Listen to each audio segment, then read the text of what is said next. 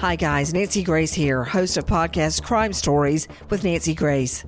I've dedicated my life to fighting crime and helping crime victims. For a decade, I prosecuted violent felonies.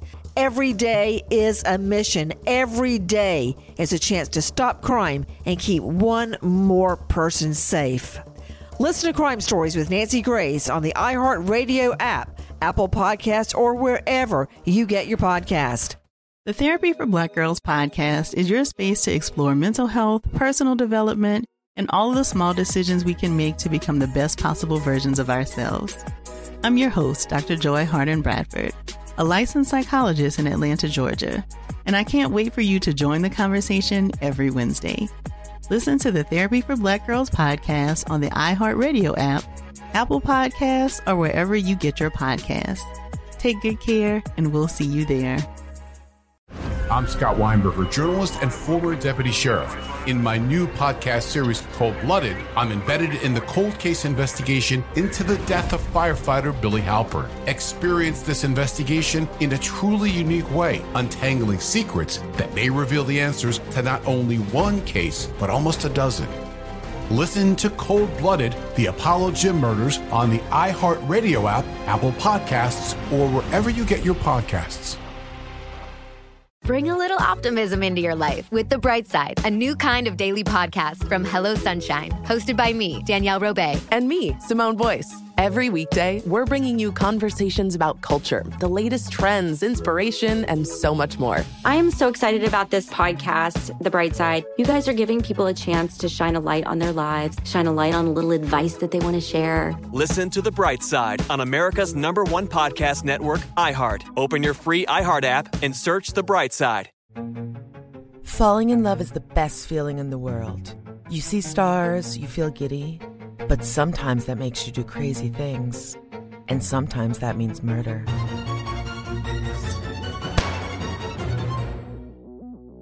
Welcome to Crazy in Love, a production of KT Studios and iHeartRadio.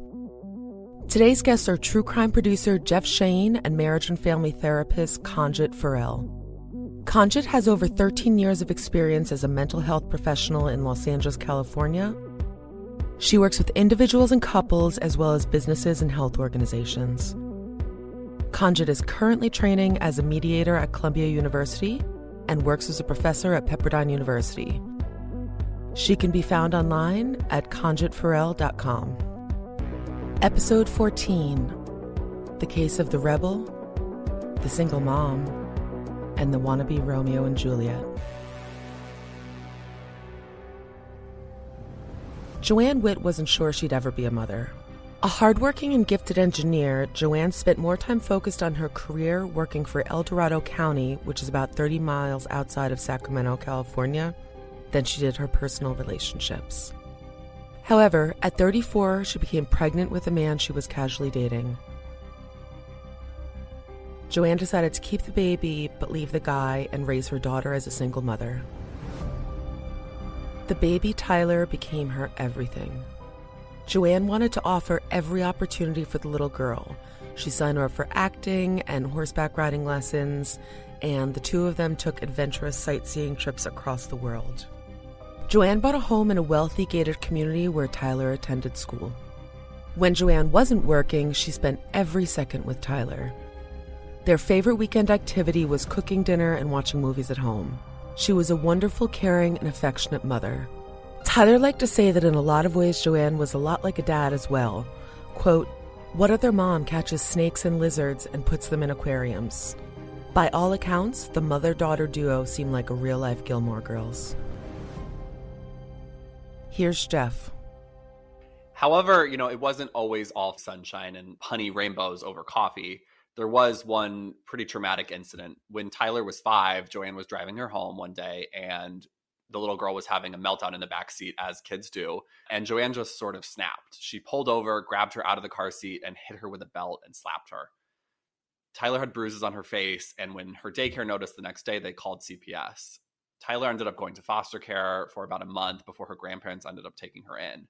And Joanne, as part of a court order, had to go to parenting classes where she would learn skills. And she took it very seriously, attended all the classes, and vowed that it would never happen again. Kanja, what do you make of all this? First thing that comes to mind is that even the most well intending parents to be often underestimate the magnitude of the responsibility, right? 61% of women report hitting or beating or spanking or slapping their children. 41.6% of parents physically punished or smacked their child in the past year, and 50 to 60% of parents reported using mild corporal punishment in the last month. And so raising a child is um is a wonderful thing for many people, but it's also very stressful because children develop in stages and it's almost like once you've mastered one stage and you're like I know what I'm doing, they're on to a different stage. And so I think maybe Joanne was overwhelmed with some of the reality of being, you know, on her own and having to be a breadwinner and managing these different stages in in um, in Tyler's growth. And I just I wonder, you know, what kind of support that she had in place, or you know, if she if she had any kind of self care or stress management you know she could have employed or you know someone to lean on to support her through that time well said do you think that you can love your child more than anything and then also have a, a break like this I do. I think that there's something called a stress diathesis. It's, it's almost like if you think of a jar with a lid on the top, and everyone has something that pops the lid off, right? So part of what therapy does uh, is help people become aware so they take care of themselves before the lid pops off. So I think she loved her daughter very much, but she was under a lot of stress and the lid popped off. And ultimately, it's her responsibility, right, to not have the lid pop off. I don't think she woke up and was like, I want to abuse my kid. I don't think that's what happened. No, because by all accounts, she loved Tyler more than anything. Like, Tyler was her world. Yep. Yeah, I think she was just very much overwhelmed, stressed out, and, um, you know, she lost it. And, and, even though I think her intention was very good, still that is technically child abuse, right? In that moment, she becomes an abuser. That moment, she becomes a perpetrator. And what we do know is that she took it very seriously and, by all accounts, did everything she could to remedy it and make sure it would never happen again. So much so that when Tyler came back into the house, Joanne was almost afraid to discipline her. And what happened from there is it kind of spiraled into Tyler could do whatever she wanted without consequence. In middle school, Tyler started to get in trouble and run away from home. She even began cutting her wrists. Family and friends said that Tyler was once a sweet girl, but that changed as she got older. Another big source of tension for the mother daughter duo was discussing who Tyler's biological father was. For Joanne, the topic was completely off limits. Kanja, there's a lot going on here as this girl gets older and her mother tries to love her and parent her. What do you make of all this? How should Joanne have handled this? I think this was yet another mistake on Joanne's part because if you look at the situation, maybe from Tyler's point of view, if you were to get into the mind of, of what a five year old, what that might be like to be out of the blue attacked by your mom, then taken out of your home. And then when you come back home, your mom is acting like she's afraid of you. Well, Tyler might think it's my fault. I must be bad in some sort of way, right? So I think there was a sense of that. The mom was really trying to love her daughter and not cross a line, but in in not enforcing some kind of discipline, it kind of didn't do any favors for Tyler. And then when when I think about the conversation around biological parenting, if that's one that needs to be had, it is such a delicate issue. You know, I really, really think that for most people, it should be done in a therapeutic context because not only do you have to as a parent think about how do i address it but you also have to think about what's going on in my kid's mind that's making them ask this question. Just know around age 5 this is when the structures of the brain are actually starting to recognize i am a different thing than you and there is something called the world and it I need I'm starting to understand how this thing called the world works. And during this stage, because you don't know what the world is, you look to your primary caregiver for signs. So if you hear a loud noise, you don't know what it is, you look to mom. If mom screams, you scream. So if you have that mindset, imagine what that felt like for Tyler to her mom goes off and beats her and then Tyler's looking at her like, "What is this?" right? Why? It must and then if the mom wasn't able to somehow make corrective action, what's left in that very immature mind? I must have done something. I must be bad. You know, if this would have happened at 16, it would have been a completely different kind of traumatic experience. But in these formative years, like five years old, I'm sure that left a pretty strong trauma imprint on Tyler. Do you think that you can love someone so much that you want to keep something from them, even though they want to hear it, but you don't think it's right for them? you know it's a difficult parenting question right? Because if you don't tell them the truth you risk harming the integrity in the relationship. But the truth may sometimes be so hard from a parental standpoint you're like i don't know if if she could handle the truth. What would be more harmful so i mean it, to that point i really think that this is one of those areas that it's best to have therapeutic support and really know how to approach this kind of conversation. You know, you really have to have context and do it in a certain kind of way. In January 2009, Tyler was halfway through her freshman year at Oak Ridge High School. After school, Tyler liked to do her homework at the Habit Cafe in downtown El Dorado. She could enjoy a warm drink and avoid being home, two things she'd grown very fond of. It was there that she met Stephen Colver. Lanky and sensitive, Stephen was five years older than Tyler. He had graduated from the same high school as she and was attending a local community college. He was also working at a taco restaurant six days a week.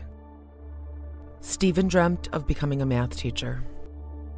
Despite the age difference, Tyler and Stephen had a lot in common.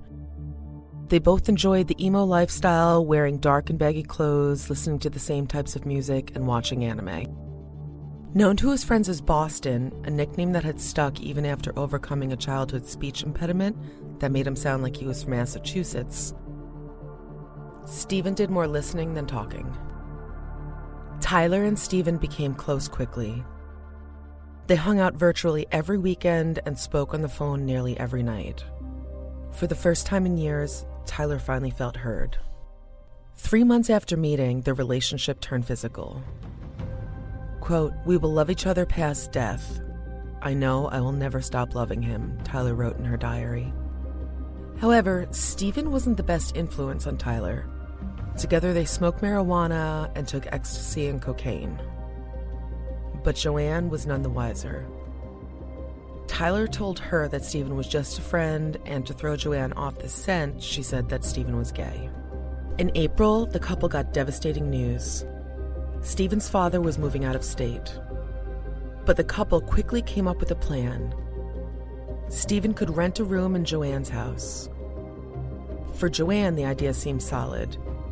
Stephen was kind and smart, he could tutor Tyler and help pay the bills with his $500 a month rent. Yeah, for a while, this arrangement seemed to work very nicely. The trio split chores and ate dinner together like a family.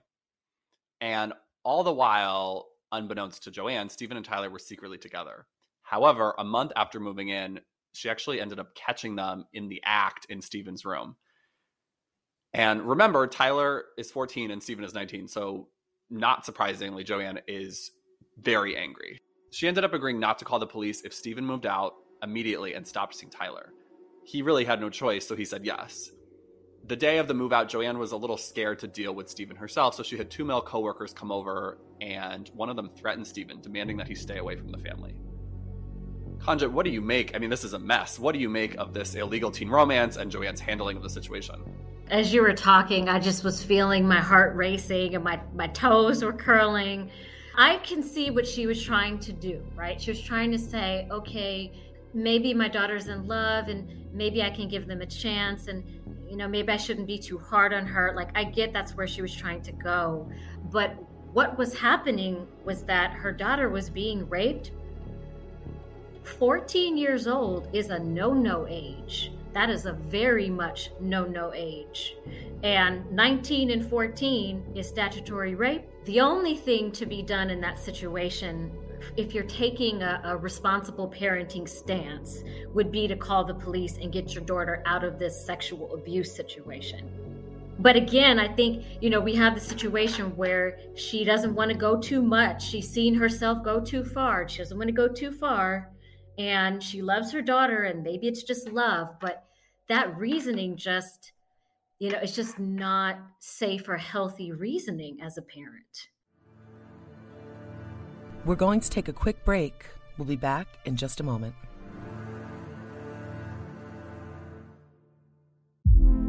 Hey, girlfriends, it's me, Carol Fisher. I'm so excited to tell you about the brand new series of The Girlfriends. In season one, we told you about the murder of Gail Katz at the hands of my ex boyfriend Bob.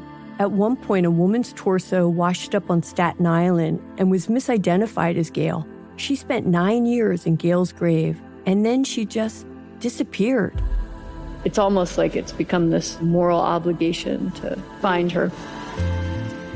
And that's what we're going to do find this missing girlfriend and tell her story.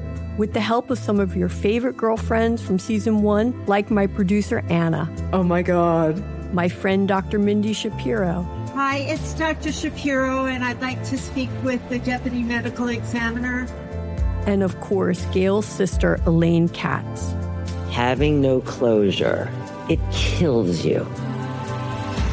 Join us as we try to solve a 35 year old cold case. It's not going to be easy, but it's going to be one hell of a ride. what? I can't believe this. Listen to season two of The Girlfriends, Our Lost Sister on the iHeartRadio app, Apple Podcasts, or wherever you get your podcasts. I'm Scott Weinberger, journalist and former deputy sheriff. In my new podcast series, Cold Blooded, the Apollo Gym murders, I'm embedded in the cold case investigation into the death of firefighter Billy Halpern. It's just a shame, you know, that they took him from us. Experience this investigation in a truly unique way, knocking on doors, uncovering new evidence, including the DNA of a potential killer. Uh, my name is Danny Smith. I'm a detective uh, with Miramar Police Department. This is Scott Weinberger. We're actually reopening an old case, and your name came up. Untangling secrets that may reveal the answers to not only one murder, but almost a dozen. Thought they were going to kill me, so I kept my mouth shut and I didn't say anything. All these years, I didn't say anything. Listen to Cold Blooded, the Apollo Gym Murders on the iHeartRadio app, Apple Podcasts, or wherever you get your podcasts. This is Neil Strauss, host of the Tenderfoot TV True Crime Podcast, To Live and Die in LA. I'm here to tell you about the new podcast I've been undercover investigating for the last year and a half. It's called To Die For. Here's a clip. All these girls were sent out into the world and they were told try to meet important men, try to attach yourself to important men. The voice you're hearing is a Russian model agent telling me about spies sent out to seduce men with political power. The war in Ukraine is also being fought by all these girls that are all over important cities. For the first time, a military trained seduction spy reveals how the Russian government turned sex and love into a deadly weapon. If you want to kill your target, it's easy. You just seduce him, take him somewhere, start having sex, and then he's very vulnerable, so you can kill him easily. To Die For is available now. Listen for free on the iHeartRadio app, Apple Podcasts, or wherever you get your podcasts. I used to have so many men. How this beguiling woman in her 50s. She looked like a million bucks. With zero qualifications. She had a Harvard plaque tricks her way past a wall of lawyers and agents. She's got all of these Maseratis and Bentleys all in the driveway. Is it like a mansion? Yes, it's a mansion that this queen of the con uses to scam some of the biggest names in professional sports out of untold fortunes. about six million. Approximately $11 million. Nearly $10 million was all gone. Employing whatever means necessary to bleed her victims dry. She would probably have sex with one of her clients. Hide your money in your old rich man because she is on the prowl. Listen to Queen of the Con, Season 5, The Athlete Whisperer, on the iHeartRadio app, Apple Podcasts, or wherever you get your podcasts.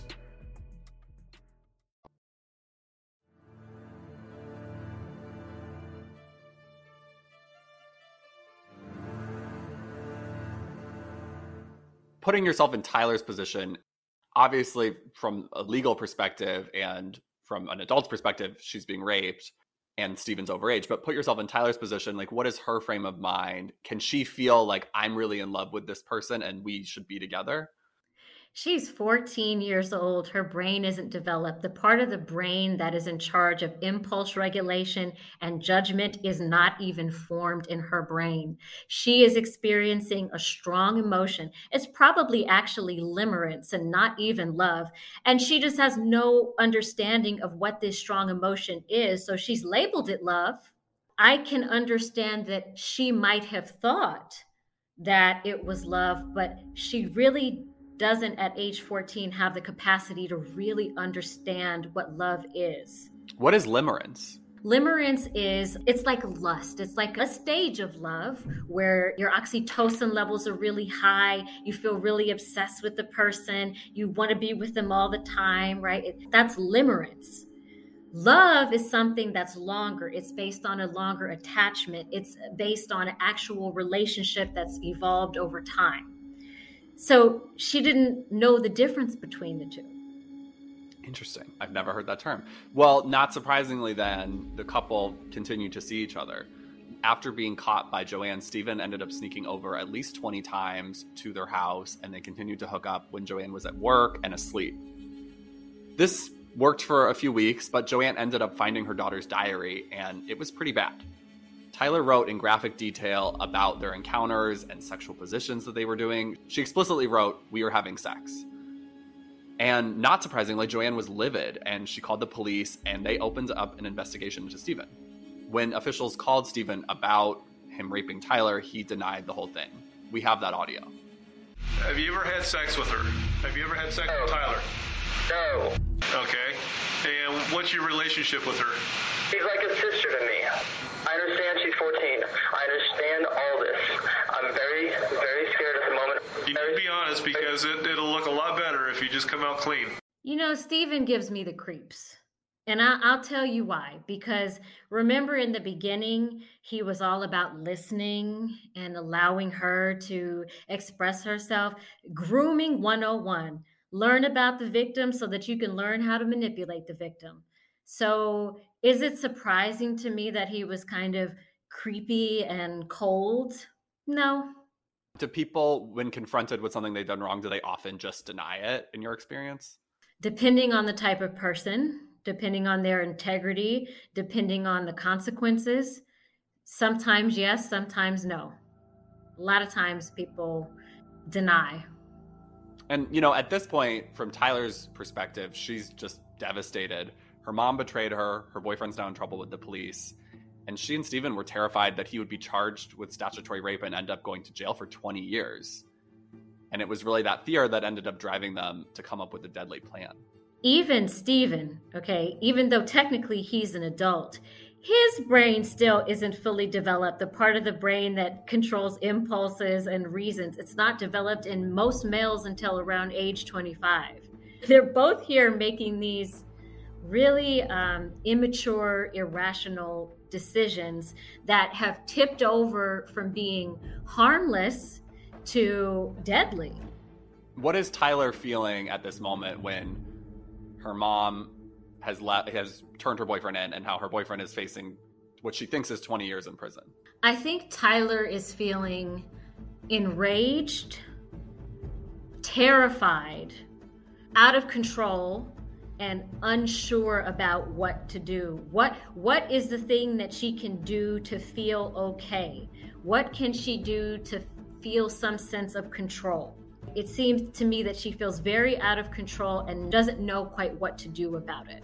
That feeling of out of control, I feel like a lot of these stories that we cover when people are in love and things kind of spiral, that's the feeling is feeling out of control. Yes. Let's look at what out of control is. It's when a certain circumstance is stronger than your ability to cope with the circumstance, right? Whatever it is that's happening is past your ability to manage it. And when people are outside of their management ability, they do all kinds of things. So remember in the beginning when I was talking about trying to be aware of a stress diathesis and trying to self-regulate, keep yourself in a certain kind of alignment, most adults can learn how to do that and even teenagers if they're coached. But if you have no idea of that, for some people they don't even know how far out they are. They don't even realize they're so far out over their skis. They're just out there. I actually think all of them were very emotionally dysregulated, out over their skis, and didn't know what to do. By June, the young couple decided to take drastic measures to be together forever. They planned to drive to San Francisco on their three month, three week anniversary, enjoy a weekend of sightseeing, and then kill themselves. They were inspired by William Shakespeare's Romeo and Juliet, which Tyler had to read for school. But the pair decided to add one fatal twist and get revenge on the person who tore them apart. They decided to kill Tyler's mother, Joanne. On Thursday, June 11, 2009, at a little before midnight, Stephen arrived at Joanne and Tyler's home. Hours later in the morning, the couple cranked the air conditioning and left. The following week, on Monday, Joanne failed to show up for work, which was extremely out of character. Her boss was nervous and ultimately went to Joanne's home. At that same time, Joanne's parents also arrived looking for their daughter. Joanne's father unlocked the door and let the police in and found Joanne's lifeless body. She had been stabbed about 20 times, and police noticed that one wound almost decapitated the 47 year old single mother. The big question was where was Tyler? The star-crossed lovers were in San Francisco and had tried to kill themselves by eating Froot Loops, cake, and rat poison, but it didn't work. Two days after finding Joanne's body, there was an APB for the couple, and they were discovered by a local officer changing their clothes by a dumpster at a mall. They were brought in for questioning, where Tyler played dumb. Here's a portion of Tyler's interrogation. You've been arrested for murder. What? Who did I murder? Your mother. What?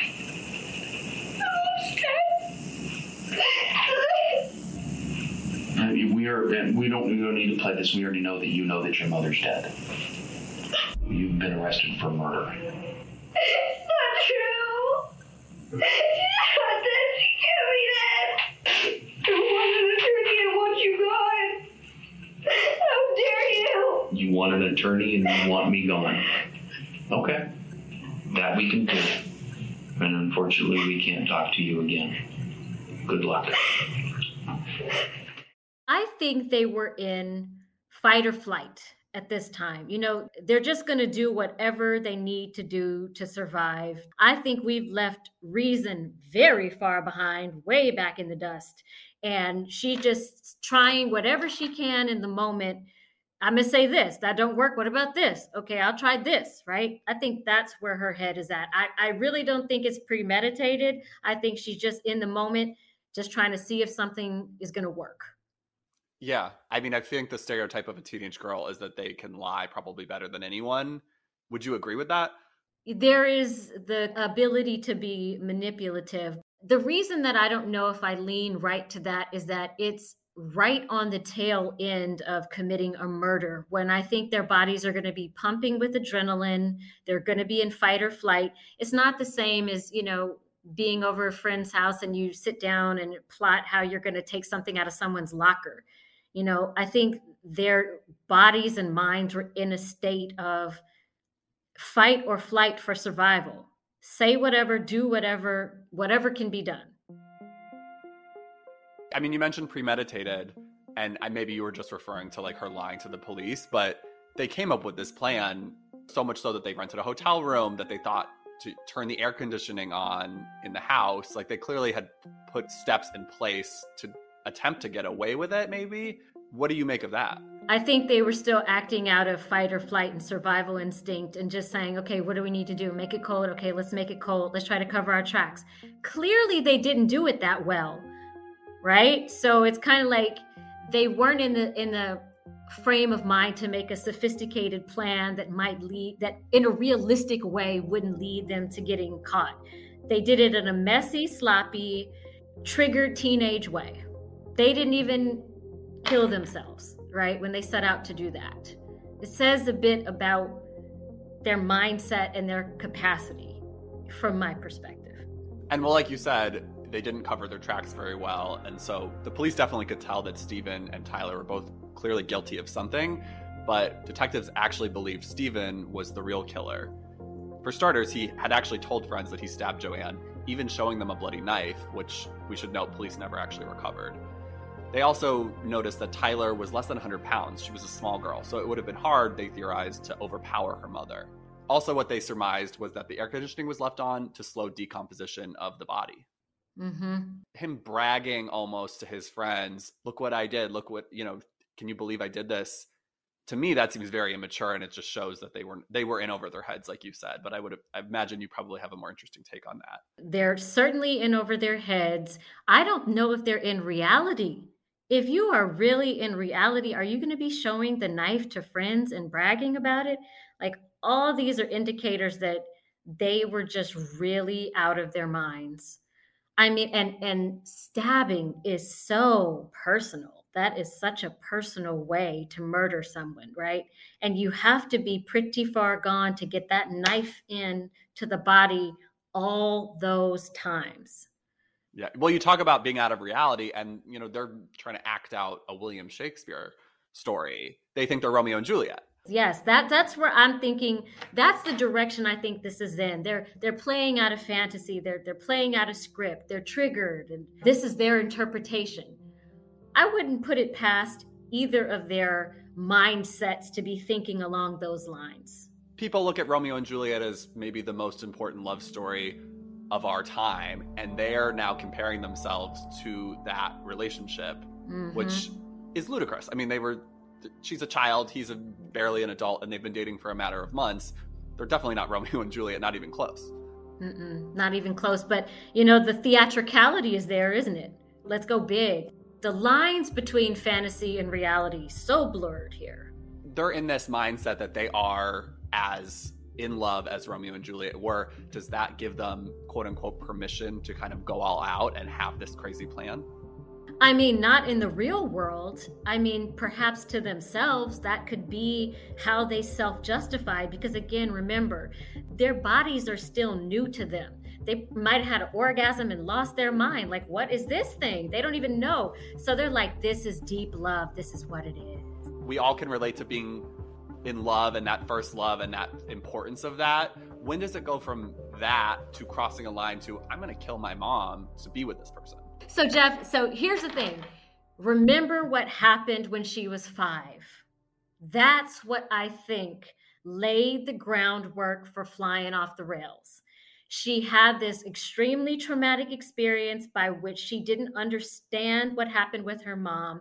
Part of it could have been she thought she's a bad person. She sees her mom again. Her mom starts treating her like she's, oh, dangerous. She might have started a narrative in her own mind like, I'm bad. I'm bad. That's who I am. I'm bad. So, that this is a logical extension of that kind of trauma and what it can evolve into for some if it's not treated. And what do you make of Steven? Like, where does he fit into all of this? Is she pushing him there, or is he also just a creep that then they happen to, it's a bad combo that happened to get together? I'm thinking they're a bad combo that happened to get together. I think he he has done some things that really make me very uncomfortable. First of all, the way he groomed her, then showing the knife. You know, what's his deal? And it, it, it, he seems as though he's someone that doesn't really have anything to lose right he's like kind of in school and he's like kind of wanting to do this and that and but he could if he goes into this scenario hey he could be romeo He could be someone that matters, Romeo, rescuing this damsel. If there was someone who really has some tendencies, I think it's him. If there were anyone we could call, perhaps a sociopath or a psychopath, it would be him. He's also plying a 14 year old with marijuana, cocaine, and ecstasy. Right. Drugging, grooming. Do you think the drugs come into play in terms of their behavior and maybe the erratic nature of their behavior? I'm sure. Cocaine, marijuana, alcohol on a developing brain. I don't know. Did they say they were high? I mean, I don't know if they were able to test, but. Allegedly, they were snorting cocaine at least after the murder because the same friend who saw the knife also saw them do cocaine. Okay, so we know who the predator is. Introducing drugs and statutory rape and, you know, creating a scenario where he can be a hero even in the midst of all this. Yeah. Drugs like that take away impulse control, right? Not just that. So the parts of the brain where the judgment centers of the brain, which aren't even developed, are even further stunted with drug, right? So you you don't even have your normal judgment facilities, right? Or normal, I should say, adult or fully matured. And then on top of that, you have a drug that limits it even further. So you're working with little to no judgment. It's just a perfect storm, it seems like, because you look at Tyler, she's a girl who dealt with trauma. She has a strained relationship with her mother. She's now been groomed by a pedophile who she thinks she's in love with, and then she's given drugs and alcohol. How could you not expect her to do something crazy? Obviously, murder is an extreme. No one deserves to be murdered, of course. But if you were to ask me what I think she would get into some kind of devious behavior, yes, sure. It's more likely that she would than she wouldn't based on her experiences. Now, to this extreme, I think she needs the help of an adult who is giving drugs and plying for sex. To take it this far, yeah. When police confronted Stephen with all the information they'd collected, his only concern was Tyler.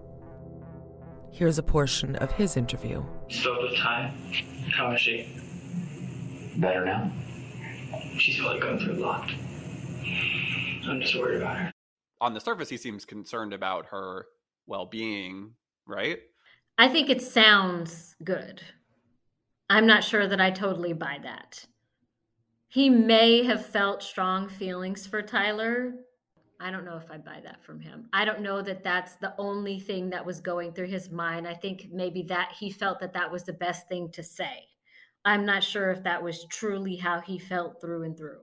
Do you think he was trying to maybe draw attention away from himself? I think, again, I'm a little disturbed by his calm demeanor and his role of only my dear Juliet. You know, that's all that matters. To me, that's what it sounds like.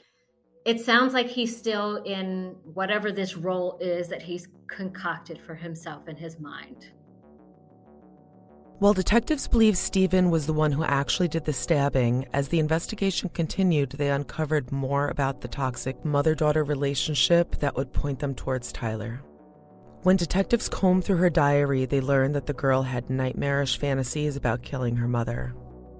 My mother is insane, Tyler wrote. Quote, I hate her. She continued by writing in great detail about how wonderful it would be if her mother died in a car accident. Her friends also told police that Tyler had confided in them that if she wasn't allowed to see Stephen, she would kill her mother. But perhaps the most shocking discovery was a call Tyler had placed to 911 less than a month before the murder. On the call, Tyler pretended to be her mother, saying that her daughter had hurt her and begging police to take her away. It was Tyler's attempt at getting out of her mother's house. During the call, Joanne discovered what Tyler was doing and took over. You can hear the panic and fear in her voice. Here's a portion of the call. 911. Um, excuse me, um, my daughter, Tyler Witt, has physically assaulted me and she's vandalizing my home. Do you feel safe being on the phone with me? No, I do not. She would not go back into her room. I tried to push her back into her room and we started to get into a fight and I'm bleeding. Hmm. Hello? Yes? That was my daughter. Go ahead, finish the report. Send me to jail. Is your name Joanne? Is, would you leave? are you safe? Okay. Are you injured at all? Yeah. Okay. We have deputies on the way. Mm-hmm.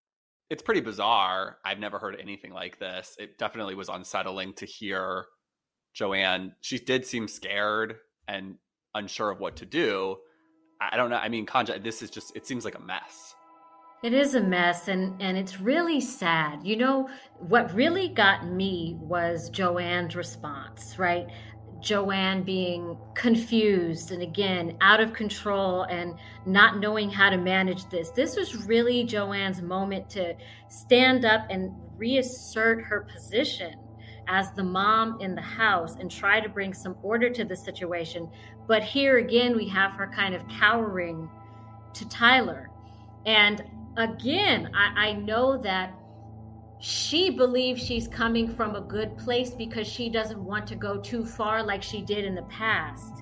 But by not taking any kind of stance, she's actually doing the same thing in reverse. She's going too far in non action, right? So, first it was too far in action, now it's too far in non action. And I think when I hear Tyler, I think of a, a, a child who is desperate desperate for guidance, desperate to get out of the house, desperate to escape her life to the point where she will lie. She she's willing to lie and be taken away to jail. That's how toxic the environment felt to her. Let's stop here for another quick break.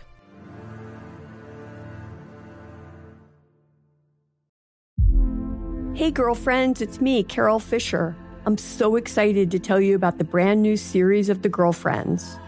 In season one, we told you about the murder of Gail Katz at the hands of my ex boyfriend Bob. At one point, a woman's torso washed up on Staten Island and was misidentified as Gail. She spent nine years in Gail's grave, and then she just disappeared. It's almost like it's become this moral obligation to find her. And that's what we're going to do find this missing girlfriend and tell her story. With the help of some of your favorite girlfriends from season one, like my producer Anna. Oh my God. My friend Dr. Mindy Shapiro. Hi, it's Dr. Shapiro, and I'd like to speak with the deputy medical examiner. And of course, Gail's sister, Elaine Katz.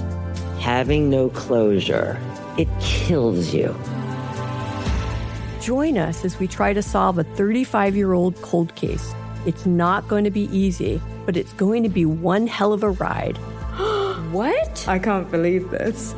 Listen to season two of The Girlfriends, Our Lost Sister on the iHeartRadio app, Apple Podcasts, or wherever you get your podcasts. I'm Scott Weinberger, journalist and former deputy sheriff. In my new podcast series, Cold Blooded, the Apollo Gym murders, I'm embedded in the cold case investigation into the death of firefighter Billy Halpern. It's just a shame, you know, that they took him from us. Experience this investigation in a truly unique way, knocking on doors, uncovering new evidence, including the DNA of a potential killer. Uh, my name is Danny Smith. I'm a detective uh, with Miramar Police Department. This is Scott Weinberger. We're actually reopening an old case, and your name came up. Untangling secrets that may reveal the answers to not only one murder, but almost a dozen. Thought they were going to kill me, so I kept my mouth shut and I didn't say anything. All these years, I didn't say anything. Listen to Cold Blooded, the Apollo Gym Murders on the iHeartRadio app, Apple Podcasts, or wherever you get your podcasts. This is Neil Strauss, host of the Tenderfoot TV True Crime Podcast, To Live and Die in LA. I'm here to tell you about the new podcast I've been undercover investigating for the last year and a half. It's called To Die For. Here's a clip. all these girls were sent out into the world and they were told try to meet important men try to attach yourself to important men The voice you're hearing is a Russian model agent telling me about spies sent out to seduce men with political power. the war in ukraine is also being fought by all these girls that are all over important cities For the first time, a military trained seduction spy reveals how the Russian government turns sex and love into a deadly weapon. If you want to kill your target, it's easy. You just seduce him, take him somewhere, start having sex, and then he's very vulnerable, so you can kill him easily. To Die For is available now. Listen for free on the iHeartRadio app, Apple Podcasts, or wherever you get your podcasts.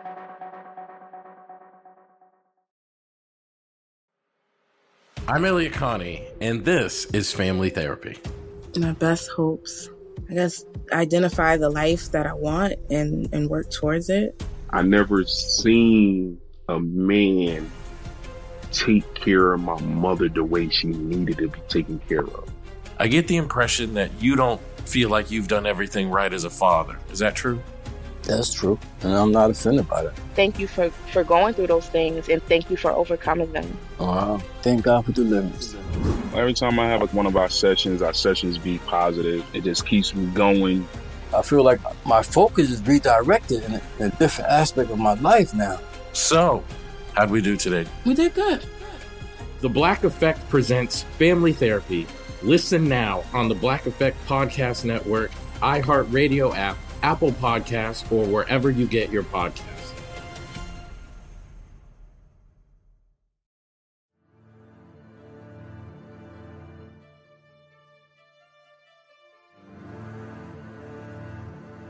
Do you think that from Joanne's position, you can love someone and think you're doing right by them, but really you're not? Yes. I think that's Joanne. I think that was what Joanne was doing, Jeff. I think she loved her and didn't want to make the same mistake that she made in the past. But that wasn't the right thing to do. And she didn't have that information, the insight. You know, I don't know if she didn't have the time or the resources, but she just was choosing the wrong strategies for the moment. Heart was in the right place. I truly believe that. But the the method was not. Well, when the police arrived that night, Joanne was covered in scratches and bruises at the hands of Tyler, but she refused to press charges, so Tyler ended up staying home.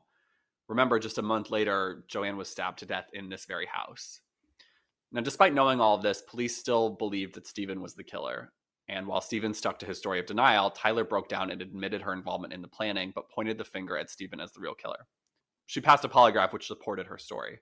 At this point, the court ruled that Tyler would stand trial as an adult, not a juvenile, and so Tyler cut a deal with the prosecutors that she would testify against her former boyfriend in court. At the trial, Stephen had finally turned on Tyler. His defense portrayed him as a lovesick young man who got swept up with a young sociopathic temptress. According to Stephen, the night of the murder, he arrived after Tyler had already killed her mother. On the stand, Tyler also didn't help her case when she described having two super beings living inside her an angel named Alex and a demon from hell named Toby. She told the stunned courtroom that Toby took control during times of stress. The prosecution asked if Toby killed Joanne, and Tyler said she didn't know. So the big question here, Conjit, is portraying Tyler as a sociopathic temptress. Hearing this story, do you think Tyler is a sociopath? I absolutely do not. You cannot diagnose a child as a sociopath, a psychopath, any of those things because the personality has not yet developed. They can have features that appear to be going that in that direction, but it can be caused by a myriad of different things that with intervention when they're still young and their brains are still forming can perhaps reverse the course. So she was absolutely not a sociopath. Now, is there a chance that she might have had uh, the beginnings of a complex trauma like dissociative disorder, where your personality splits off as a result of the trauma. That is a possibility. She may have had some kind of complex trauma response, but sociopath or psychopath, she was not. What do you make of Alex and Toby, the demon and the angel on each shoulder that she's experiencing? I think again, it could be a trauma response because if you look at it, when you think about what happened with her mom, whatever her budding self concept was, maybe she had a budding self concept of her being a good girl, good person, and then this thing happened. It created another dimension in her persona of her saying, maybe I'm not a good girl. Maybe I am bad and evil. So I think, again, that traumatic moment could have been the birth of that duality within her personality. And at 14, you don't even have the brain structure to integrate these kinds of things. That's something that happens over life and as you mature. It's pretty disgusting to me that the defense would paint a 14 year old, albeit maybe a murderer, but a 14 year old as a temptress. Like that is just pretty gross. Yeah, she's a child. She's 14 years old. She's a child, right? It's really creepy that she was painted that way. Very inappropriate. I'm surprised they got away with that. So while all of that didn't look good for Tyler, the prosecution had an ace up their sleeve. It turns out Joanne had trace amounts of DNA under her fingernails, indicating that she put up a fight against her killer. While there wasn't enough DNA to actually determine who the killer was, officials could say with 100% certainty that the DNA under Joanne's fingernails belonged to a male, which pointed the finger directly at Stephen. This entire case reminds me of the statements the road to perdition is paved with good intentions, and love is a necessary ingredient for a healthy relationship, but by all means, not the only part of the recipe, right? So I think in this case, all the people may have thought at some point that they were acting out of love, but because of other factors that got in the way of that feeling of love being translated into actual loving behavior. And I really feel that way in terms of Tyler and Joanne. I think they were both victims, I think they were both perpetrators. Uh, the person really here uh, that stands out to me as truly a perpetrator, if we were to say, that would be Stephen. I mean, he did not love Tyler. If you love someone who's a child, you don't have sex with them, you don't give them drugs, you don't encourage uh, killing as a solution, like all these things that he did. So I think if there were really someone at, at the heart of this, I think it's Stephen. After a four week trial, when the prosecution and defense rested, the jury took just three hours to find Stephen guilty. The verdict came in on exactly the two year anniversary of the police finding Joanne's corpse. As part of her plea deal, Tyler pled guilty to second degree murder and was sentenced to 15 years in prison. She will be eligible for parole in 2024 when she will be 29 years old.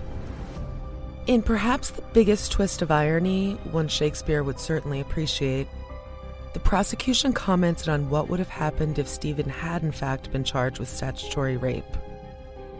The fear that sent the would be Romeo and Juliet spiraling into this entire tragedy in the first place.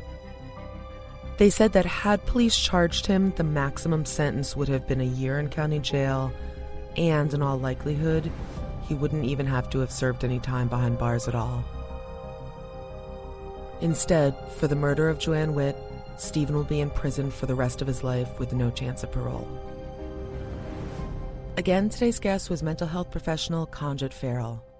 Conjit can be found online at conjitfarrell.com. Shameless plug. If you're enjoying Crazy in Love, leave us a review.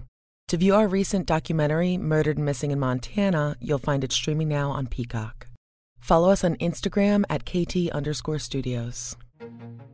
Crazy in Love is produced by Stephanie Lydecker, Beth Greenwald, Chris Graves, Lisa DiGiovine, Tim Hamilton, and me, Courtney Armstrong. Editing and sound design by Jeff Twa. Crazy in Love is a production of iHeartRadio and KT Studios. For more podcasts from iHeartRadio, visit the iHeartRadio app, Apple Podcasts, or wherever you listen to your favorite shows. The Therapy for Black Girls podcast is your space to explore mental health, personal development, and all of the small decisions we can make to become the best possible versions of ourselves. I'm your host, Dr. Joy Harden Bradford, a licensed psychologist in Atlanta, Georgia, and I can't wait for you to join the conversation every Wednesday.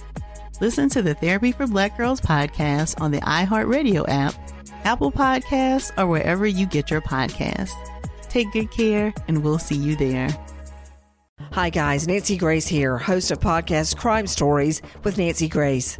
I've dedicated my life to fighting crime and helping crime victims. For a decade, I prosecuted violent felonies. Every day is a mission. Every day is a chance to stop crime and keep one more person safe. Listen to Crime Stories with Nancy Grace on the iHeartRadio app, Apple Podcasts, or wherever you get your podcast. Bring a little optimism into your life with The Bright Side, a new kind of daily podcast from Hello Sunshine, hosted by me, Danielle Robay. And me, Simone Boyce. Every weekday, we're bringing you conversations about culture, the latest trends, inspiration, and so much more. I am so excited about this podcast, The Bright Side. You guys are giving people a chance to shine a light on their lives, shine a light on a little advice that they want to share. Listen to The Bright Side on America's number one podcast network, iHeart. Open your free iHeart app and search The Bright Side. I'm Scott Weinberger, journalist and former deputy sheriff. In my new podcast series, Cold Blooded, I'm embedded in the cold case investigation into the death of firefighter Billy Halpern. Experience this investigation in a truly unique way, untangling secrets that may reveal the answers to not only one case, but almost a dozen. Listen to Cold Blooded, the Apollo Gym Murders on the iHeartRadio app, Apple Podcasts, or wherever you get your podcasts.